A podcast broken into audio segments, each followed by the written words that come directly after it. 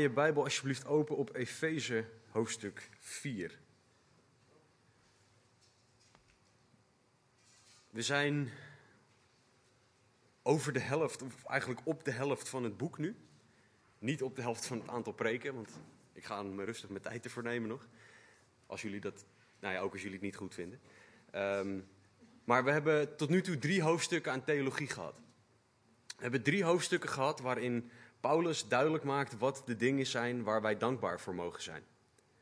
Wij hebben drie hoofdstukken gehad waarin Paulus ons meegenomen heeft door de volgende reis. Hij zegt: Dit is jullie identiteit in God. En hij zegt: Nu je weet wie je bent, mag je God beter leren kennen. En dan moet je je beseffen dat je door genade gered bent. En dat er eenheid in de kerk hoort te zijn door de weg van het kruis, door Jezus Christus heen. En daarna zegt hij: En besef je dat dat betekent dat Jood en Heiden één zijn in Christus. En daarna eindigt hij met een fantastisch gebed voor de gemeente. Dat is wat we vorige week hebben mogen zien. En vandaag gaat Paulus in op en nu. We hebben drie hoofdstukken lang gehoord over wat we mogen geloven. Over de reden waarom we bepaalde dingen geloven. De reden waarom bepaalde dingen zo horen te zijn in de gemeente. En dan? Een hele logische vraag. Wat kan ik daar nou mee? Wat kan ik hier praktisch mee? En Paulus is ons voor. Want geleid door de geest weet hij hoe mensen in elkaar zitten. En gaat hij in op wat is het gevolg van deze dingen. En daar gaan we de komende drie hoofdstukken aan besteden. Hoofdstuk 4 tot en met 6 gaan over, we, hebben, we, we geloven dit. En wat hoort dat te betekenen in ons dagelijks leven? We gaan vandaag vers 1 tot en met 16 behandelen van hoofdstuk 4. Net zoals de afgelopen paar weken wil ik jullie vragen om te gaan staan tijdens het lezen van het woord. Um, zodat we samen het woord op die manier lezen. Efeze 4, beginnend in vers 1. Zo roep ik, de gevangene in de Here, u op tot een wandel die de roeping waarmee u geroepen bent waardig is. In alle nederigheid en zachtmoedigheid, met geduld, door elkaar in liefde te verdragen. En u te beijveren om de eenheid van de geest te bewaren door de band van de vrede. Eén lichaam en één geest, zoals u ook geroepen bent tot één hoop van uw roeping. Eén Heere, één geloof, één doop, één God en Vader van allen, die boven allen en door allen en in u allen is. Maar aan ieder van ons is de genade gegeven naar de maat van de gave van Christus. Daarom zegt hij, toen hij opvoer in de hoogte, nam hij de gevangenis gevangen en gaf hij gaven aan de mensen. Wat betekent dit toen hij opvoer, anders dan dat hij ook eerst neergedaald is in de diepten, namelijk de aarde? Degene die neergedaald is, is ook degene die opgevaren is, ver boven alle hemelen, om alle dingen te vervullen. En hij heeft sommigen gegeven als apostelen, anderen als profeten, weer anderen als evangelisten en nog weer anderen als herders en leraars, om de heiligen toe te rusten tot het werk van dienstbetoon, tot opbouw van het lichaam van Christus. Totdat wij allen komen tot de eenheid van het geloof en van de kennis van de Zoon van God, tot een volwassen man, tot de maat van de grootte van de volheid van Christus, opdat wij geen jonge kinderen meer zouden zijn, heen en weer geslingerd door de golven en meegesleurd door elke wind van leer, door het bedrog van mensen om op listige wijze tot dwaling te verleiden.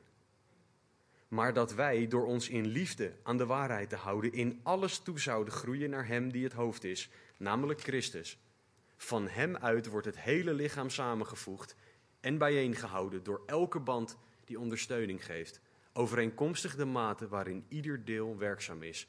Zo verkrijgt het lichaam zijn groei tot opbouw van zichzelf in de liefde. Heere God, dank u wel. Dank u wel voor dit stuk tekst. Dank u wel dat u fantastische dingen tot ons te zeggen hebt vandaag. En Heer, het is mijn gebed dat u door mij heen zult spreken. Heren, dat u mij woorden geeft die van uw troon komen. Heren, bouw in ieder van ons op, heren. Laat u zelf alstublieft zien aan ons. En heren, doe alstublieft uw almachtige werk. Laat niks in de weg staan, laat niks ons afleiden. Heren, doe uw wil alstublieft vandaag. Heren, dat bid en vraag ik in Jezus' naam. Amen. Ga alsjeblieft zitten. Wil het lukken, Delano, met die camera? Ja? Ik uh, wacht heel even totdat uh, de camera erop staat. Ik moet zeggen, als ik voor mezelf spreek, dat ik de afgelopen weken, maanden heel veel heb mogen leren van onze reis door Efeze.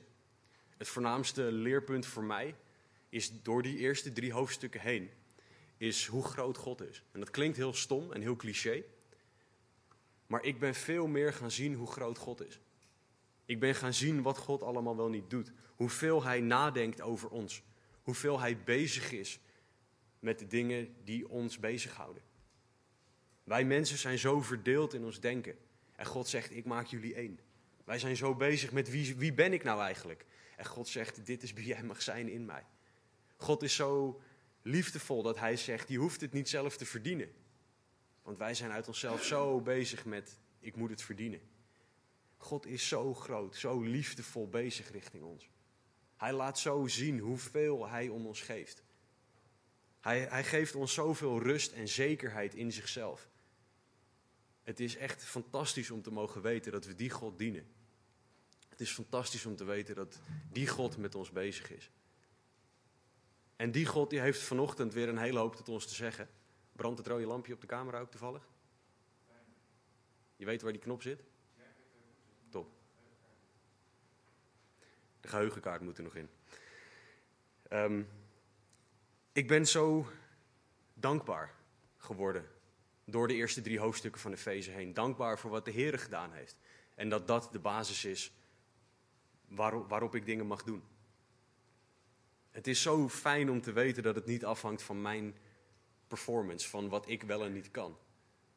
Want ik weet hoezeer ik tekortschiet. Ik weet welke dingen ik fout doe en er zijn er nog heel veel waarvan ik het ook niet weet. Heel veel dingen die ik niet goed doe. En dan is het zo fijn om te weten dat Efeze 1 tot en met 3 zegt: dit is wat Christus gedaan heeft. En dat is je basis. De dingen die jij mag doen, dat komt later. Je moet eerst weten wat Christus gedaan heeft. Eerst weten wie Hij is. En die basis is in mijn leven zoveel sterker geworden door die eerste drie hoofdstukken heen. Die basis heeft mij rust gegeven aan de voeten van Christus, meer en meer. Omdat het van Hem afhangt. Wil het lukken, Heer, of moet ik even helpen?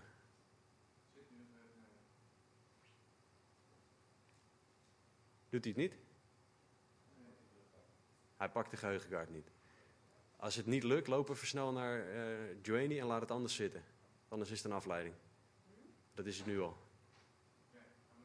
Oké. Laten we gewoon beginnen. We hebben net een fantastisch stuk gelezen uit Efeze 4. En Paulus die gaat ons duidelijk maken wat het logische gevolg is van alle hoofdstukken die hiervoor geweest zijn. Hij gaat namelijk zeggen dat het logische gevolg van alle theologie die hij neergezet heeft, is dat wij gaan werken voor de eenheid van de kerk. Toen ik die conclusie tegenkwam, dacht ik: wat? Dat is raar. Heb je net zo ontzettend veel dingen neergezet over hoe groot God is en wat God gedaan heeft en hoe hoeveel liefde Hij voor ons heeft en hoe Hij ons één gemaakt heeft. En dan het fantastische gebed aan het einde van hoofdstuk 3. En dan zegt hij, en nu gaan jullie werken om de kerk één te maken? We gaan er samen naar kijken. In drie punten gaan we er naar kijken. We gaan ten eerste zien dat Paulus een oproep doet tot eenheid in vers 1 tot en met 6. In vers 7 tot en met 10 gaat hij zeggen: wat is er nou nodig voor eenheid? En in vers 11 tot en met 6 gaat hij zeggen: Ik wil dat jullie groeien in eenheid en ik ga je uitleggen hoe dat moet. Paulus die bouwt het altijd heel gestructureerd en logisch op. Dat vind ik altijd wel heel fijn. Paulus begint in vers 1 met zeggen: Zo roep ik, de gevangenen in de Here, u op tot een wandel die de roeping waarmee u geroepen bent waardig is. Paulus zegt: Zo roep ik u op. En de grondtekst wijst erop dat hij een conclusie aan het trekken is op basis van al het voorgaande. Dus hij zegt: Ik heb dit allemaal uitgelegd aan jullie, al deze fantastische waarheden. En op basis daarvan ga ik het volgende zeggen. Hij gaat een conclusie trekken die effect heeft op de kerk. Hij gaat een conclusie trekken waarmee hij tegelijkertijd een oproep en zelfs een vermaning naar de kerk geeft. En een vermaning is correctie. Hij is de kerk aan het corrigeren in wat zij horen te doen. En de volgorde is heel belangrijk. Paulus zegt niet eerst: dit is wat jullie moeten doen, en daarna: dit is wat jullie horen te geloven. Hij zegt eerst: dit is wat je hoort te geloven, Efeze 1 tot en met 3. En daarna Efeze 4 tot en met 6, dit is wat je hoort te doen. Warren Wiersbe heeft gezegd dat wat wij geloven bepaalt hoe we ons gedragen.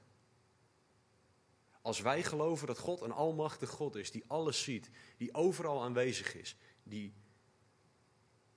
alwetend is, dan gaan we ons anders gedragen dan als wij een God hebben die niet alles ziet. Want dan weten wij dat God altijd naast ons is in alles wat we doen. Dan weten wij dat ook op de momenten dat wij verleid worden om te zondigen, dat God naast ons staat. En dan horen we ons af te vragen: deze almachtige, alwetende God staat naast mij. Zou ik dan nu nog steeds doen wat ik voorheen deed? Dus wat wij geloven bepaalt hoe we ons gedragen. Dit is ook tegelijkertijd de waarde van doctrine. Doctrine is zo'n zwaar woord. Wat er eigenlijk op neerkomt, wat geloven we en waarom?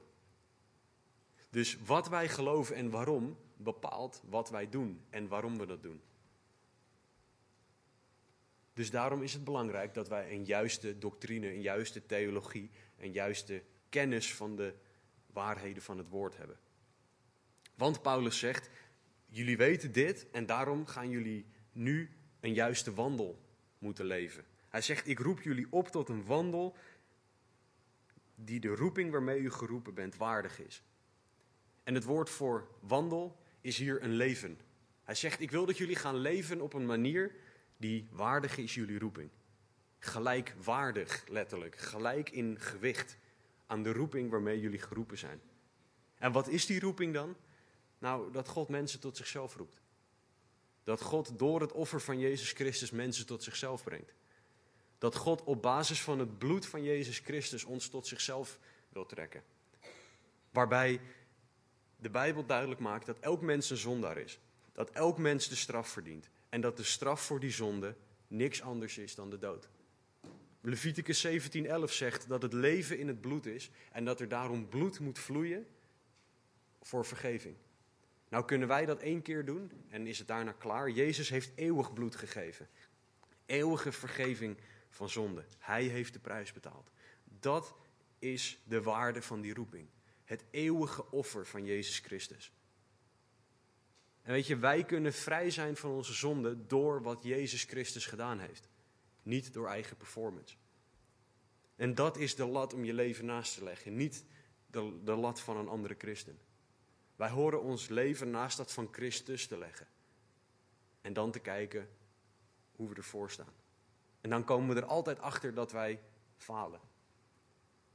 Want wat we ons niet altijd beseffen, wat voor mij ook een openbaring was, is dat Jezus perfecte doctrine en theologie had.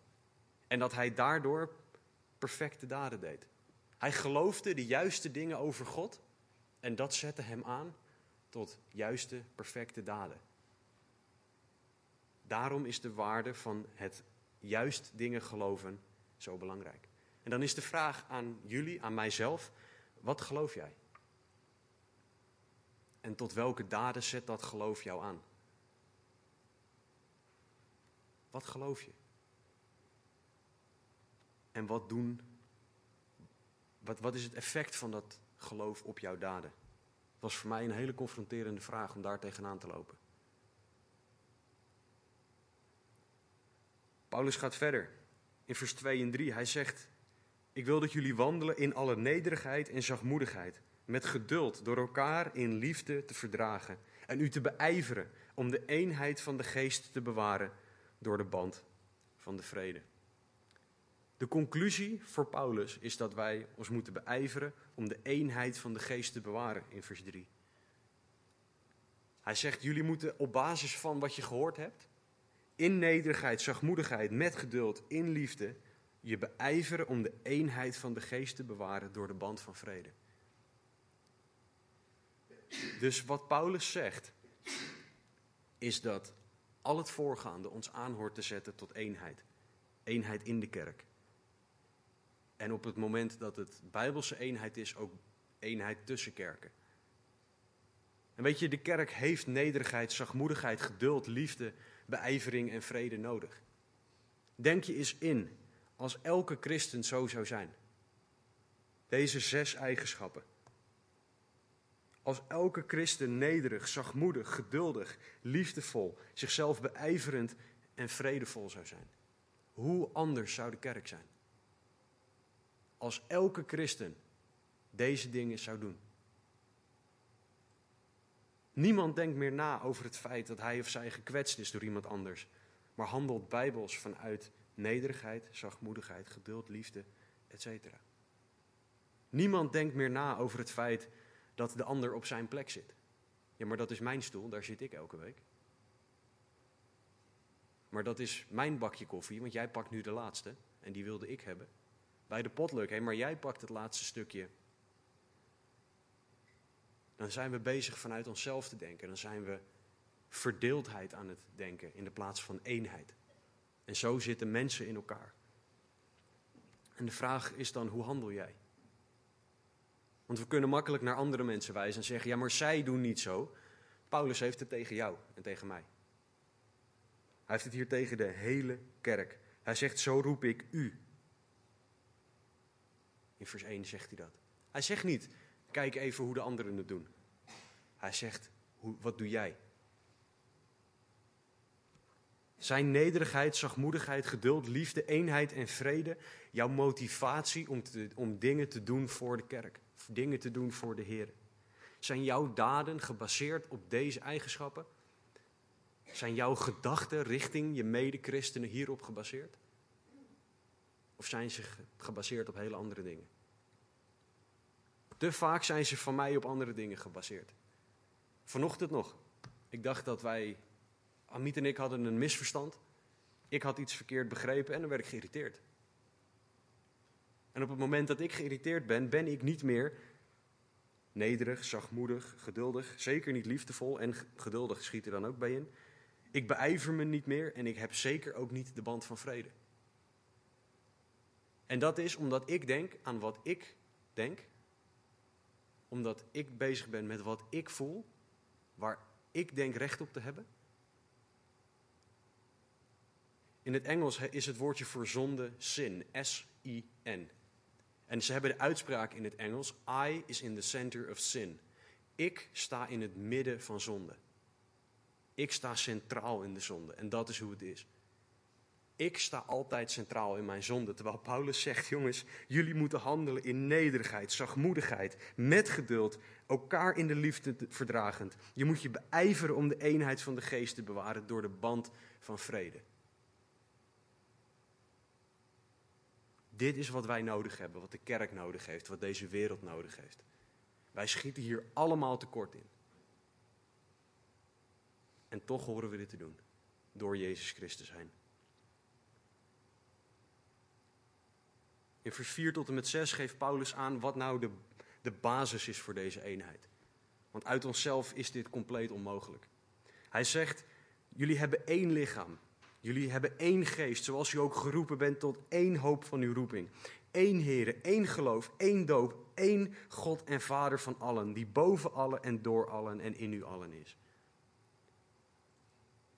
Dat is onze basis voor eenheid.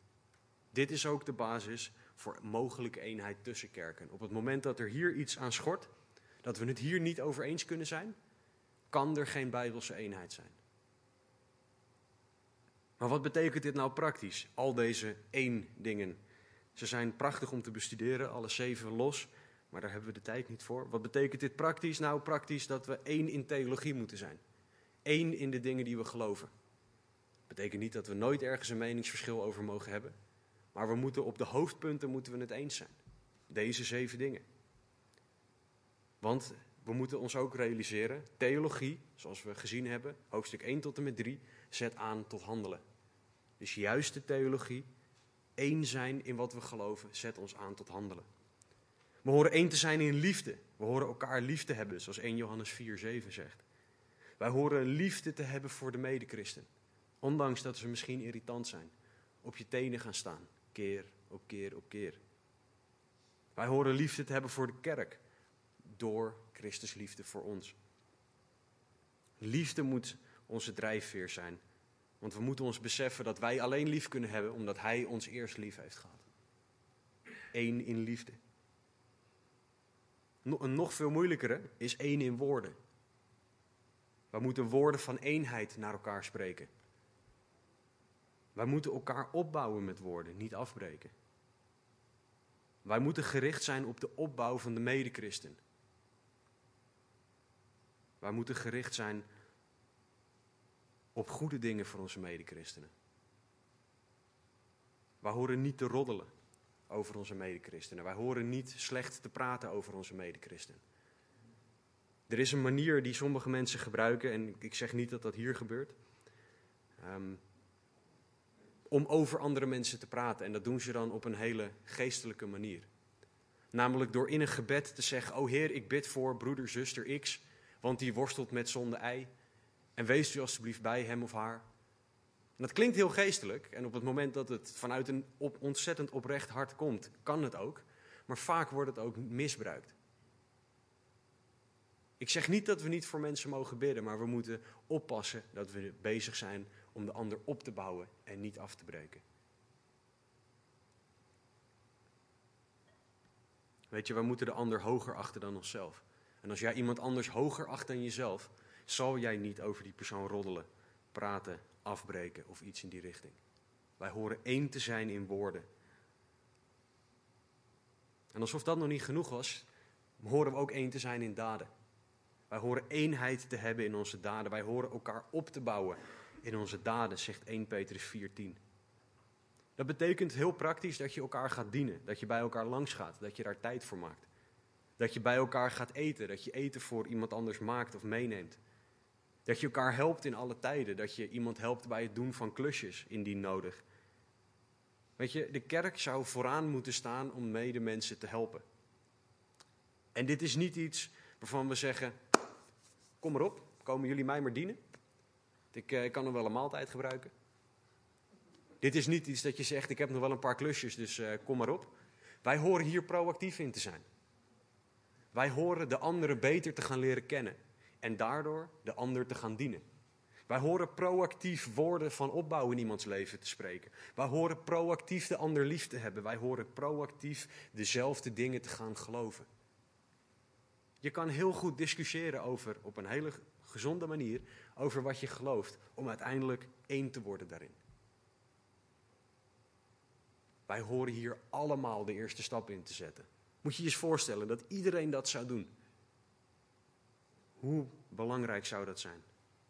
Spurgeon, fantastische predikant, heeft gezegd: We willen eenheid in Gods waarheid en door Gods geest.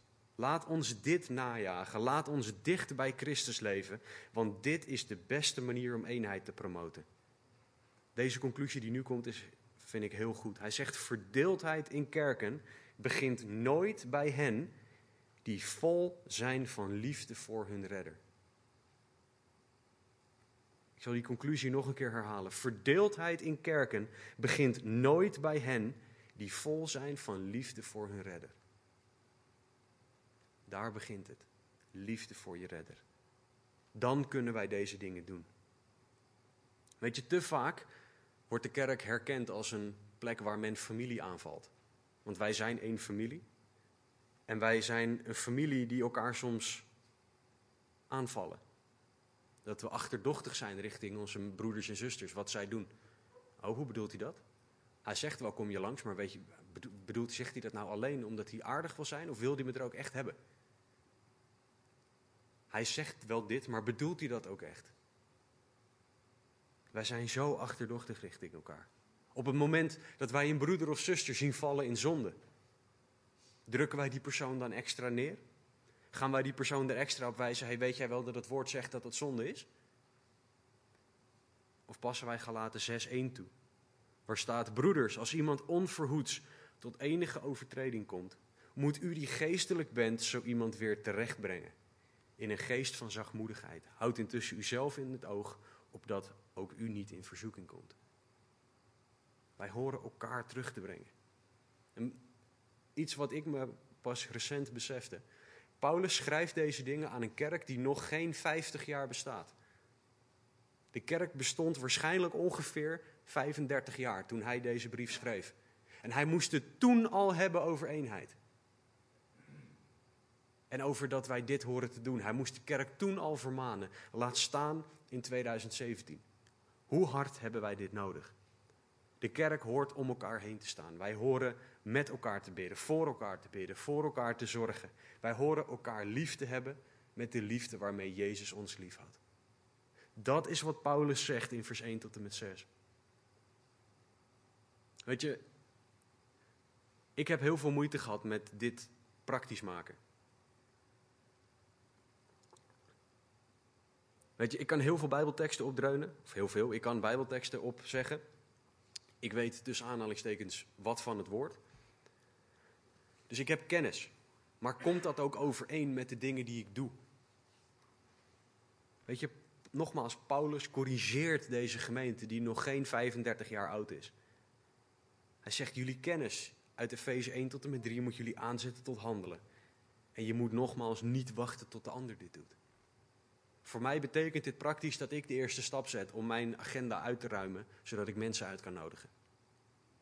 Dat ik op zoek ga naar mensen die ik mag leren kennen. Daar vraag ik de Heer om, zodat ik die mensen mag dienen. Dat op het moment dat iemand op mijn tenen gaat staan, dat ik voor die persoon ga bidden. En dat ik dan extra mijn best doe om die persoon beter te leren kennen, zodat ik snap waarom die persoon dat misschien gedaan heeft. Als ik iemand zie zondigen, dan moet ik over mezelf heen stappen en daar wat aan doen. Zet jouw kennis over Jezus werk je aan tot handelen. God wil dat jij dit doet. Waarom? Omdat Johannes 13:35 zegt dat wij onderlinge liefde horen te hebben. En deze dingen zijn de definitie van onderlinge liefde. Dit horen wij te doen naar elkaar toe. Paulus gaat verder in vers 7 tot en met 10 met de benodigdheden voor eenheid. Hij heeft gezegd, dit is wat eenheid hoort te zijn, dit is wat je hoort te doen. Maar wat heb je daar nou voor nodig? Hij doet even een stapje terug. En hij zegt daar, maar aan ieder van ons is de genade gegeven naar de maat van de gave van Christus. Daarom zegt hij, toen hij opvoer in de hoogte, nam hij de gevangenis gevangen en gaf hij gaven aan de mensen.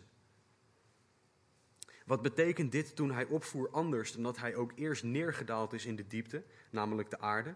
Degene die neergedaald is, is ook degene die opgevaren is, ver boven alle hemelen, om alle dingen te vervullen. Voor eenheid tussen mensen is er iets groters nodig dan de mens zelf. Wij zijn namelijk per definitie op zoek naar de onderscheidende factor. Wat maakt mij anders dan jou? Op werk is dat bijvoorbeeld wie is er beter? Wie is er sneller? Wie kan beter presenteren, beter analyseren, beter. Op school is dat wie is de meest populaire? Ga zo maar door. Wij zijn altijd op zoek naar wat mensen anders maakt. Terwijl God zegt: Ik wil dat jullie één zijn. Eenheid in de kerk. En wij hebben genade en overwinning nodig. Genade is iets wel krijgen dat je niet verdient. En de kerk ontvangt deze genade naar de hoeveelheid die Jezus geeft. Staat niet hoeveel, het is aan Jezus om dat aan ons uit te delen. Maar Hij geeft genade. En waarom geeft Hij genade? Omdat Hij overwonnen heeft. In vers 8 tot en met 10 legt, Jezus, of legt Paulus uit dat Jezus naar de aarde kwam. En dat hij overwon. Dat hij de gevangenen vrijzette. En dat komt vanuit het idee van de Romeinse tijd. Als Romeinen een, de Romeinen een stad veroverden, zetten zij vaak iedereen vrij die in de gevangenis zat daar. Als een soort extra belediging naar degene die ze overwonnen hadden. Van hé, hey, jullie hebben hun vastgezet, maar wij zijn zo groot, wij kunnen hun bevrijden. En dat is het idee hier. Wij worden bevrijd door de overwinnaar. Jezus bevrijdde ons van de dood, van de zonde, van de Satan. En hij geeft nu zijn genade aan ons, aan zijn kerk. En weet je, wij moeten begrijpen dat wij een zondeprobleem hebben. En Jezus dat totaal niet had. Het wonder is dat voor wij van God konden houden, hij al voor ons gestorven is. Romeinen 5, 8 zegt dat. Jezus droeg de straf voor mijn zonde, voor jouw zonde, toen wij nog zondaars waren. Toen wij hem nog in het gezicht spuugden, de baard uit zijn gezicht trokken, de doornenkroon op zijn hoofd aan het meppen waren, toen hield hij al van ons. ondanks dat wij dat gedaan hebben, stierf hij voor jou en voor mij. Dat is het wonder van overwinning waar Paulus het hier over heeft. Dat is de basis van de genade, de basis van eenheid in de kerk. In de kerk. Gods overwinning over de zonde en de dood is nodig voor echte goddelijke eenheid. Christen, hoe dankbaar ben jij dan voor Gods genade in jouw leven? Hoe dankbaar ben jij dat God dit gedaan heeft? Hoe vaak sta jij stil bij Gods genade? En vraag jij elke dag om meer van Zijn genade? Ik heb elke dag meer nodig. Meer en meer. Meer van God, minder van mij. Als jij nog niet gelooft in deze God, dan mag je weten dat deze genade er ook voor jou is. Dat Jezus voor jouw zonde stierf toen jij nog helemaal niet eens wist dat Jezus bestond. Hij droeg jouw zonde, jouw pijn, jouw verdriet en hij wil een relatie met jou hebben, ondanks dat jij hem pijn deed. Hij wil dat jij zijn kind bent. En de uitdaging aan jou is dan om dit offer te accepteren, om te geloven dat Jezus de Zoon van God is. Want dan mag jij ook genieten van alle zegeningen, alle fantastische dingen die Hij voor jou heeft, van het hebben van een relatie met Hem. Voor de eenheid waar Paulus het over heeft, is genade en overwinning nodig, alleen door Christus. Hij gaat verder om in vers 11 tot en met 16 uit te leggen dat en hoe wij moeten groeien in de eenheid. Hij legt uit hoe die eenheid tot stand gaat komen en wat wij moeten doen om daarin te groeien. Laten we vers 11 en 12 lezen. Paulus zegt: En hij, Jezus, heeft sommigen gegeven als apostelen, anderen als profeten, weer anderen als evangelisten en nog anderen als herders en leraars. Om de heiligen toe te rusten tot het werk van dienstbetoon, tot opbouw van het lichaam van Christus. Weet je, God heeft ons de kerk gegeven. God heeft ons ook rollen gegeven binnen de kerk. Het is niet dat hij zegt, nou jullie zijn nu gered en organiseer jezelf maar. Een soort self-organizing teams, dat is niet zo. God die stuurt aan. Hij legt uit hoe het moet. En God weet ook dat wij mensen automatisch gaan kijken naar voorbeelden. Als je een groep mensen hebt die allemaal gelijk zijn, heb je wat ze de primus inter pares noemen, oftewel de eerste onder de gelijken. In een groep mensen die, altijd, die allemaal gelijk zijn in rang, heb je altijd eentje met een hardere stem. De leider waar iedereen naar kijkt. God weet dat, dus stelt hij, een bepaalde, stelt hij bepaalde rollen in. Vier bedieningen die hij inzet. Die hij instelt die gericht zijn op de eenheid en opbouw van de kerk. Ik zeg bewust vier en geen vijf, omdat de bedieningen gescheiden worden door de woorden sommigen en anderen. Dat is de scheidslijn tussen deze dingen. Er, er, zijn mensen die zeggen dat de vijfvoudige herdiening bestel, sorry, bediening hersteld moet worden. En die trekken herders en leraars uit elkaar. Maar hoe ik het zie is dat een echte herder, een herder zorgt voor zijn schapen, ook een leraar zal zijn, want die, die voedt de schapen. En een leraar die de schapen voedt, zal ook de schapen hoeden of voor de schapen zorgen op basis van het onderwijs dat deze leraar geeft.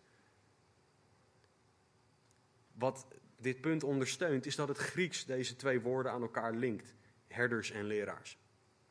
Er staat een woord tussen die twee Griekse woorden in. En op basis van wat de Granville Sharp Rule heet, dat mag je gelijk weer vergeten. Ehm, maar worden die woorden aan elkaar gelinkt en wijst het erop dat het over dezelfde persoon gaat. Een herder-leraar. Dus het Grieks maakt duidelijk dat dit één bediening is, die twee aspecten heeft. En het is belangrijk dat we zien dat bij zowel deze als bij de overige bedieningen ze gericht zijn op het toerusten van de heiligen tot het werk van dienstbetoon, tot opbouw van het lichaam van Christus. Dus apostel, profeet, evangelist, herder, leraar is gericht op de opbouw van het lichaam van Christus. Laten we dan door die vier bedieningen heen gaan samen. Apostel, dat is een boodschapper. Dat is iemand met een missie. De twaalf apostelen uit het Nieuwe Testament die hadden een bijzondere autoriteit van God gekregen, namelijk de kerk stichten en het woord opschrijven. En daarmee leiding geven aan de kerk van God. God had die twaalf mannen toegerust om zijn kerk te leiden. En het moet heel duidelijk zijn dat er vandaag de dag geen apostelen meer zijn met die autoriteit. Er is niemand die kan zeggen: Oh ja, God heeft mij een nieuw boek aan de Bijbel gegeven. Bestaat niet, kan niet. Want dan overtreedt die persoon wat er in Openbaring 22 staat. Niemand zal iets toevoegen aan dit woord. Dus zijn er dan vandaag de dag nog apostelen? Ja, namelijk wij allemaal. Wij zijn allemaal mensen met een missie van God. Matthäus 28. Ga heen, maak discipelen van alle volken. Hen dopend in de naam van de Vader, de Zoon en de Heilige Geest. Hen onderwijzend alle dingen die ik u gezegd heb. Dat is de missie die wij van God gekregen hebben. Dus op een bepaalde manier zijn wij allemaal apostelen van God. Maar we hadden het hier over de context van de kerk. Waarom zijn apostelen binnen de kerk nodig? Nou, dat betekent misschien dat God voor jou op een dag een specifieke missie heeft om met iemand te gaan bidden. Dat God voor jou een missie heeft om bij iemand langs te gaan. Om iemand in liefde aan te spreken op een zonde. En vul het zomaar in. Op die manier zijn wij ook apostelen binnen de kerk. Niet met de nieuwtestamentische autoriteit, maar mensen met een missie van God. Zo zijn wij allemaal apostelen. En wij horen elkaar allemaal op die missie te wijzen. Matthäus 28 en specifiek ook binnen de kerk. Apostelen. De tweede bediening is profeten. Een profeet is simpelweg iemand die de woorden van God doorgeeft. In 1 Korinthe wordt daar, wordt daar een goede uitleg over gegeven. In 1 Korinthe 14:3, sorry, daar staat: Wie echter profeteert, spreekt tot mensen woorden van opbouw en vermaning en troost. Jezus was een profeet. Hij onderwees de dingen die God hem gaf, zegt hij in Johannes 7. En een profeet zal dan ook alleen dingen van God doorgeven. Die zal niet zeggen: Ik krijg door dat jij mij een Ferrari moet geven. Zal niet gebeuren. Want dat is niet te staven aan het woord. Er zijn vandaag de dag ook geen profeten meer als Jesaja of Jeremia, Hosea, Johannes de Doper of Jezus zelf. Er is niemand meer die de autoriteit heeft om bijbelse waarheid op te schrijven, zoals die voorgenoemde profeten. Er is niemand met die autoriteit. Wat wel zo is, is dat God soms een vers voor jou kan hebben dat je door mag geven aan iemand anders. Profetisch, want je deelt het woord van God met iemand. God kan en wil jullie allemaal hiervoor gebruiken. God kan ook op zijn manier iets van de toekomst laten zien. Dat je aan iemand anders mag doorgeven. En dat moet, laat duidelijk zijn dat dat getoetst moet worden aan het woord. Dat moet overeenkomen met het woord, dat moet op het woord wijzen. Maar het kan. Doet God dit vaak? Geen idee. Heeft God mij hier ooit voor gebruikt? Nee. Kan God dit? Ja, want Hij is God. Ik heb ook van mensen gehoord die dit meegemaakt hebben, bij wie het ook echt uitgekomen is. Wees heel voorzichtig op het moment dat jij woorden voor iemand anders denkt te hebben, want de Bijbel is heel duidelijk over wat er moet gebeuren met een valse profeet. Iemand die woorden zegt die niet van God blijken te zijn. Het lot van zo'n persoon is niet heel goed. Het kan dat God je iets doorgeeft, ook voor mensen binnen de kerk, maar wees er voorzichtig mee. Profeten binnen de kerk zijn er nog, alleen niet zoals in het, nieuwe, of in het Oude Testament en in het Nieuwe Testament. Profeten zijn dus tot opbouw ook van de gemeente door het woord van God te spreken. Evangelisten, de derde.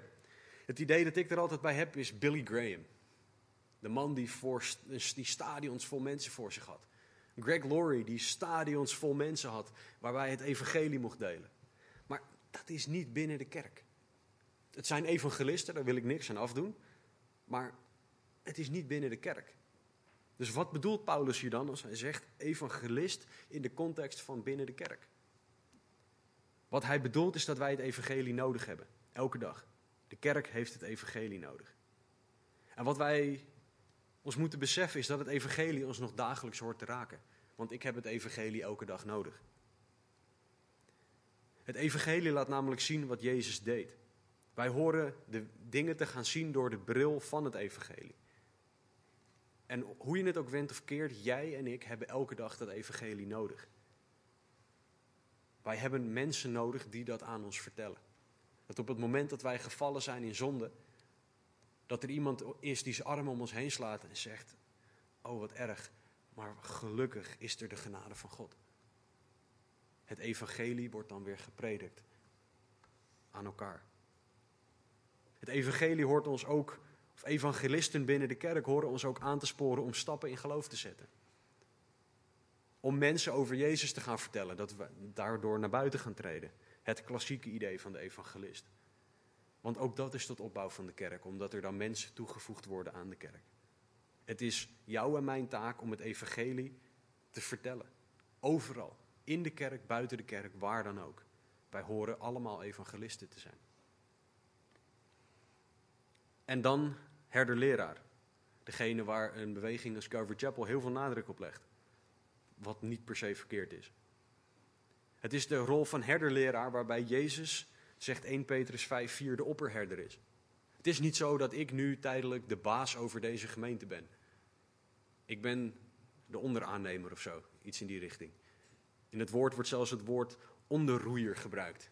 Dat ik onderaan in het schip met de zweep op mijn rug um, mag zitten roeien. Dat is de taak die ik van de Heer heb gekregen. En dit is ook tot opbouw. Dit zijn mannen met de rol van herderleraar. Als je daar meer over wil weten, kan je 1 Timotheus 3 en Titus 1 lezen. Maar de rol van deze herderleraar is het onderwijzen en hoeden van de schapen. De, de kerk. De schapen moeten gevoed worden met het woord van God. Ze moeten groeien in de kennis van God door het woord. De kerk hoort opgebouwd te worden en toegerust te worden. En dit is een roeping van de Heer. Weet je, mensen moeten God meer gaan dienen door de bediening van de herderleraar, door de bediening van de evangelist, door de bediening van de profeet, door de bediening van de apostel. Want het is gericht, vers 12, op de heilige toerusten tot het werk van dienstbetoon, tot opbouw van het lichaam van Christus. Daar hoort het op gericht te zijn. Weet je, jullie mogen mij bevragen over of alle bedieningen daar wel aan voldoen. Op het moment dat dat niet zo is, moeten we daar wat mee. Want onze bedieningen horen dit allemaal te doen. Paulus laat hier zien aan de gemeente, aan ons allemaal, dat eenheid hard werken is. Want hij zegt dit tegen u allen. Vader, je bent een herderleraar thuis voor je gezin. Ouders, jullie zijn profeten richting je kinderen door de woorden van God te spreken. Ouders, jullie zijn evangelisten en apostelen richting je kinderen door de woorden van God op de juiste manier te verkondigen. Ik kan zo nog wel doorgaan en doorgaan wat de toepassingen van deze bedieningen zijn en uiteindelijk allemaal tot opbouw van het lichaam. De verantwoordelijkheid ligt bij ons allemaal, niet bij individuen. En dat je naar iemand kan, kan wijzen en zeggen en hij doet het fout of zij doet het fout. Paulus spreekt de hele gemeente aan. Maar waarom is dit nou nodig? Waarom hebben wij dit nodig? Waarom hebben wij deze bedieningen nodig specifiek? Paulus legt ons dat uit in vers 13, 14. Hij zegt, totdat wij allen komen tot de eenheid van het geloof en van de kennis van de Zoon van God, tot de volwassen man, tot de maat van de grootte van de volheid van Christus, opdat wij geen jonge kinderen meer zouden zijn, heen en weer geslingerd door de golven en meegesleurd door elke wind van leer, door het bedrog van de mensen om op listige wijze tot dwaling te verleiden. Waarom hebben we dit nodig? Groei. Wij horen te groeien. Wij hebben eenheid nodig van het geloof en van de kennis van de Zoon van God. Dit kan alleen door Gods leiding, alleen door Gods wil. Alles wat wij doen in de kerk hoort mensen meer op God te richten. Dus een hele belangrijke toetssteen is: leren wij dingen over God of leren wij dingen over mensen? Als jullie meer van mij weten aan het einde van een preek dan dat je van God geleerd hebt, doe ik iets heel erg fout. Jullie moeten dingen over God leren. Wij horen volwassen te worden. Er staat hier dan volwassen man, maar dit gaat om een volwassene. Tot de maat van de grootte van de volheid van Christus. Geestelijke groei wordt vergeleken met de groei van een kind. Van een baby naar een peuter, kleuter, ga zo maar door. Maar uiteindelijk moet er ook volwassenheid komen. En zoveel christenen blijven hangen in de baby-peuterfase. Dat is geen oordeel. Het is helemaal niet erg om een baby-peuter te zijn. om een baby christen te zijn. Maar op een gegeven moment moet je ook doorgroeien. En daar hoort de kerk aan bij te dragen. Dus als jij op zoek bent naar een kerk, dan is een goede maatstaf of je opgebouwd wordt in je geloof in de kerk waar je zit. Of jij groeit in de eenheid van de kerk, kennis van de Zoon van God, of dat je meer volwassen wordt. Als wel, blijf daar. Als het woord van God gepredikt wordt, blijf daar. Als het niet zo is, ga op zoek naar een gemeente waar dat wel gebeurt. Haal dit en Handelingen 2:42 erbij. Want dat zijn de toetsstenen op basis waarvan je een goede, bijbelgetrouwe gemeente kan herkennen. En bid erover, voornamelijk ook waar de Heer jou wil hebben. Dit is zo nodig om te groeien. En een van de uitingen van groei is vers 15. Maar dat wij ons door liefde, of door ons in liefde aan de waarheid te houden, in alles toe zouden groeien naar Hem die het hoofd is, namelijk Christus. In het Nederlands is, vind ik het een beetje ongelukkig vertaald. In het Grieks staat er de waarheid vertellend, maar in liefde. In het Engels is het speaking the truth in love. Dat is wat Paulus van ons vraagt. Dat wij Gods waarheid in liefde vertellen. En dat is zo'n belangrijk onderdeel van eenheid.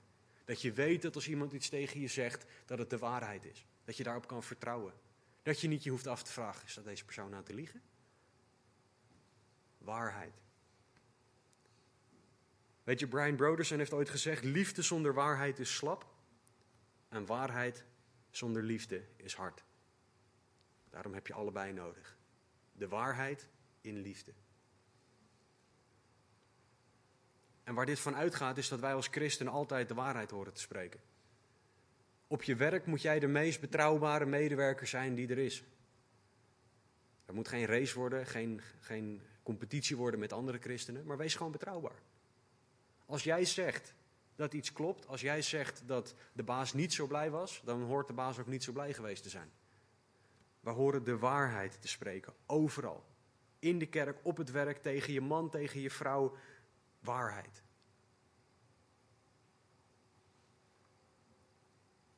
Wat een minder leuk gedeelte van de grondtekst is, over de waarheid vertellend, is dat dit met zich meedraagt dat we confrontaties moeten durven aangaan. Wij moeten geestgeleide confrontaties durven aangaan met broeders en zusters op het moment dat deze mensen in hun eigen illusie, in hun eigen zonde leven, in hun eigen denkwereld leven, dat ze verkeerde dingen geloven. Dan moeten wij deze mensen in waarheid Gods realiteit laten zien. Dit vereist heel veel van ons, namelijk onderworpenheid aan God. Dit vereist dat we gaan handelen. Dit vereist dat wij bereid zijn om de stap te zetten. Dat wij bereid zijn iemand anders te corrigeren in liefde, om de ander te helpen groeien. Dit vereist dat je over je eigen angst heen stapt. Hoe zal hij of zij wel niet reageren? Dit vereist dat je God gehoorzaam bent om ook zijn liefde op deze manier te tonen. Dit is wat de kerk nodig heeft. Want soms hebben wij blinde vlekken. Ik heb soms zo'n ontzettend groot blok beton voor mijn harses. Excuse my French. Ik blijf soms hangen in dingen, dat is echt niet goed. En dan heb ik het nodig dat iemand mij aanspreekt. Ja, maar het is Casper. En hij doet nooit iets fout. Dus ik zal het wel verkeerd zien. Geen idee of jullie dat denken, ik hoop het niet. Het is jouw taak als jij mij ziet zondigen, om mij erop te wijzen. Galaten 6:1. Het is jullie taak om dat richting elkaar te doen. We mogen dit niet voorbij laten gaan. We hebben het hier over familie. We horen dit voor onze familie over te hebben. En ik zeg hiermee niet dat het leuk is om te doen. Dat je denkt, haha, zal ik jou eens even... Dan doe je het alweer niet vanuit een liefdevolle houding. Dit is zwaar, dit is niet altijd leuk en het loopt ook niet altijd goed af. Maar het is de taak die wij van God gekregen hebben. En luisteren wij daarnaar of doen we dat niet? Het is je verantwoordelijkheid richting je broeders en zusters. En weet je, het zou zo goed zijn voor de eenheid in de kerk als we dit principe gaan toepassen. Als wij elkaar in liefde de waarheid gaan vertellen. Als wij op het moment dat iemand tegen ons zondigt, dat wij op die persoon afstappen en zeggen: hé, hey, broer, zus, dit, dit, dit klopt niet met het woord. Op het moment dat wij zondigen tegen iemand anders, dat wij direct naar iemand toe gaan en zeggen: Het spijt me, dit kwam niet overeen met het woord, vergeef me alsjeblieft. Dat is jullie taak, beide kanten op. Als jij zondigt en als er tegen jou gezondigd is, hoor je de waarheid in liefde sprekend naar de ander toe te gaan. Dit is zo eenheidverhogend. Dit zou zoveel dingen uit de weg helpen die tussen mensen instaan. Dit gaat de kerk zoveel liefdevoller maken als wij dit gaan doen. Vraag dan ook aan de Heer om je hiertoe te bewegen. Sta open om mensen aan te spreken, maar ook om aangesproken te worden. Want het is niet leuk om iets te horen wat je verkeerd doet. Dat je op een zonde gewezen wordt, maar we hebben het wel allemaal nodig. Het is jullie taak richting de ander. Het is mijn taak richting jullie. Paulus eindigt het stuk dat we vandaag behandelen in met vers 16. Hij zegt: Van hem uit wordt het hele lichaam samengevoegd en bijeengehouden door elke band die ondersteuning geeft, overeenkomstig de mate waarin ieder deel werkzaam is. Zo verkrijgt het lichaam zijn groei tot opbouw van zichzelf in de liefde. Paulus zegt, dit moet, alles komt van Jezus. Het is niet dat je dit zelf kan. Hij zegt, dit moet je nooit op je eigen houtje gaan proberen te doen of op je eigen manier. Hij zegt, Jezus voegt het lichaam samen. Jezus houdt het lichaam bijeen. Het is zijn werk. Dus verwacht het dan ook van hem. Vaak zeggen we, ja, ik moet hier aan werken. Nee, dat moet jij helemaal niet. Jij moet je overgeven aan God. Dat is jouw taak. En daarna gaat God het werk doen. Ben jij bereid om door God gebruikt te worden of ben je dat niet? Wij hebben dit allemaal nodig. Dit is de enige manier ook om te groeien door Jezus Christus. Wij horen onderworpen te zijn aan Hem, want Hij bouwt op. Wij horen op Hem gericht te zijn, want Hij houdt ons samen. Wij horen op Hem gericht te zijn, want Hij leidt. Wij horen op Hem gericht te zijn, want Hij redt. Door Jezus. Het is Zijn werk, het is Zijn genade, het is Zijn liefde. En dat stelt mij zo gerust. Weet je, het voelde voor mij als een hele grote verantwoordelijkheid. Om deze drie maanden deze, deze gemeente te mogen leiden.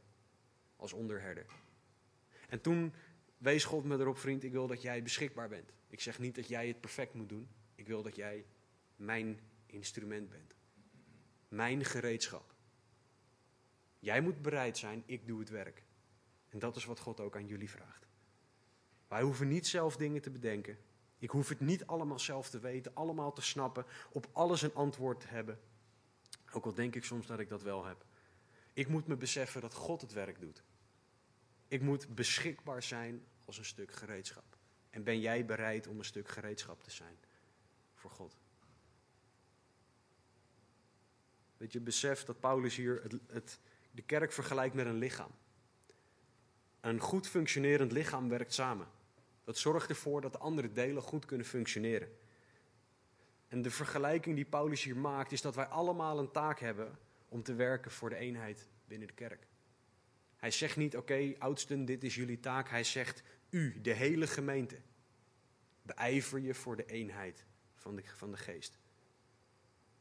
Sommigen hebben een specifieke rol, maar we horen allemaal opgebouwd te worden. Allemaal horen wij meer te worden als Christus. En dit is alleen mogelijk door Jezus werk. Vanochtend vieren we avondmaal met elkaar. En dit is zo'n goede reminder. Deze eenheid waar Paulus het over heeft, kan alleen door het werk van Christus aan het kruis. Wij kunnen dit alleen doen als God het door ons heen doet. En om dat te kunnen doen, kwam God naar de aarde. Hij werd een mens, leefde perfect, stierf voor jouw zonde. Want dat was het probleem dat tussen God en jou in staat: zonde. Zonde overtreedt Gods standaard van perfectie. Als jij zegt, ja, maar ik ben een goed mens. God zegt, oké, goed is goed, maar perfect is goed genoeg. Perfectie is waar de lat ligt. En als jij de lat mist op twee centimeter of op twee kilometer, je mist de lat. En perfect zijn is niemand van ons. Weet je, zonde maakt een scheiding tussen God en mens. En zorgt ervoor dat wij niet meer de relatie met God hebben zoals Hij die bedoeld heeft. En elke zonde verdient de straf. En die straf is de dood, zegt Romeinen 6:23. Maar genade is het volgende. Romeinen 5:8. God bevestigt zijn liefde voor ons daarin dat Christus voor ons gestorven is toen wij nog zondaars waren. Zoveel liefde had Christus voor jou en voor mij. Daar denken wij aan vanochtend bij het vieren van het avondmaal. Jezus stierf voor alle zonden. Hij droeg jouw straf, hij droeg mijn straf. Hij maakte de weg vrij voor de relatie met God door zijn werk aan het kruis. Hij stond op uit de dood, hij overwon de dood. Hij zit nu in de hemel aan de rechterhand van God de Vader. Dit is de overwinning waar we het over gehad hebben in Efeze 4, 8 tot en met 10. En die overwinning is in jouw leven nodig. Die overwinning moet jij accepteren om eeuwig leven te kunnen ontvangen, om vergeven te worden van je zonde, om schuldgevoelens weg te wassen. Daarvoor hoef je alleen te geloven dat Jezus de Zoon van God is. Bid als jij nog niet gelooft dat God je laat zien wie Hij is. Bid dat Hij jou vergeeft van je zonde. Bid dat je Hem accepteert als Verlosser en Heer van je leven. Weet je, als jij al wel gelooft, hoe vaak sta je hierbij stil? Dat dit jouw basis is. Dit evangelie. Het werk van Christus. Hoe vaak sta je daarbij stil? Ik sta er te weinig bij stil. Hoe vaak sta jij stil bij de taak die God jou gegeven heeft voor de eenheid van zijn kerk? Na vandaag kunnen jullie het niet meer van andere mensen verwachten. Maar mag je het alleen verwachten van God door jou heen, dat jij eenheid bevorderend bent? Wij horen allemaal daar te vragen, Heer, wat is onze taak hierin? We gaan zo het heilige avondmaal nemen en André zal naar voren komen en een aantal liederen spelen. Ga praten met God. Ga in gebed. Vraag de Heer wat Hij van jou vraagt rond de eenheid van de kerk. Vraag aan de Heer wat, sorry, wat er misschien nog tussen jou en Hem instaat. Ga in gebed en vraag welke zonden er nog misschien tussen jou en Hem instaan. En ga daarna de Heer loven en prijzen, want het is, het is een viering, het is een dankbaar zijn voor het heilige avondmaal, voor het offer van Jezus Christus aan het kruis. Op het moment dat je er klaar voor bent, neem de elementen. Mannen en vrouwen, neem het alsjeblieft samen. En op het moment dat jij nog gebed wil hebben, na het nemen van het avondmaal zullen er een aantal mensen aan de achterkant en de zijkant gaan staan. Met wie je kan bidden. Delano, Taco, ik wil jullie vragen om eh, te gaan staan. Amit, ga alsjeblieft niet weg zonder dat er iemand met je gebeden heeft. Ga niet weg als jij gebed nodig hebt zonder dat er iemand met jou gebeden heeft. Want wij hebben allemaal het nodig om samen met je broeders en zusters te staan. Neem eerst het avondmaal en ga daarna op het moment dat je gebed nodig hebt naar de mensen toe die na het avondmaal aan de zijkanten zullen staan.